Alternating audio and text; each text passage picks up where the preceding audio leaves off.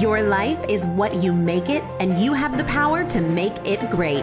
You're listening to the Daily Motivations Podcast. Spend your time doing, not dwelling. I recently got an email from a client who is going through a major life change, a stressful one that she didn't choose. And she shared with me that she's having a hard time not projecting her thoughts onto the future.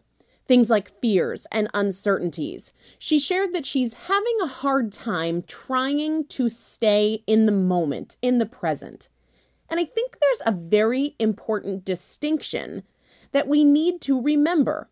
There is absolutely value in looking ahead to the future. But there's a difference between being practical and being emotional.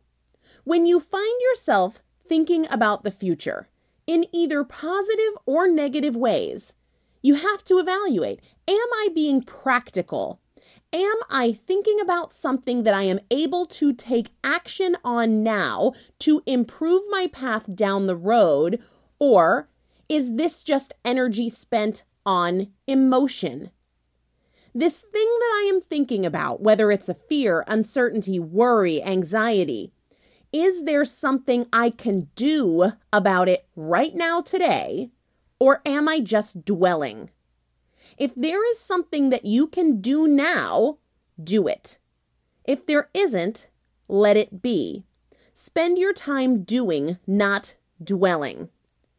If you can be practical about your future plans, take action now and do something to make a difference, that is a valuable way to spend your energy.